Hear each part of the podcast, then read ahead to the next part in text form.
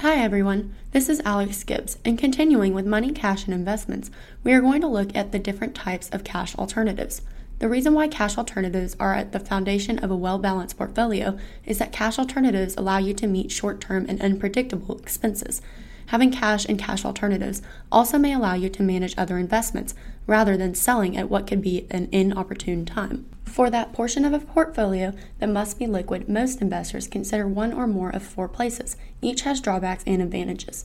Traditional bank savings accounts, such as checking and saving, are both guaranteed up to certain limits by the FDIC. However, traditional bank account returns are modest at best. Certificates of deposit, or commonly known as CDs, on the other hand, are time deposits offered by banks, thrift institutions, and credit unions. They may offer a slightly higher return than a traditional bank savings account, but they may also require a higher amount of deposit. And if you sell the CD before it reaches maturity, you may be subject to penalties. Bank savings accounts and CDs are FDIC insured up to $250,000 per depositor per institution. They generally provide a fixed return, whereas the value of a money market fund can fluctuate. Money market funds are investment funds that seek to preserve the value of your investment at $1 a share. Money held in the money market fund is not insured or guaranteed by the FDIC or any other government agency. It is possible to lose money by investing in a money market fund. Treasury bills are actually debt based instruments.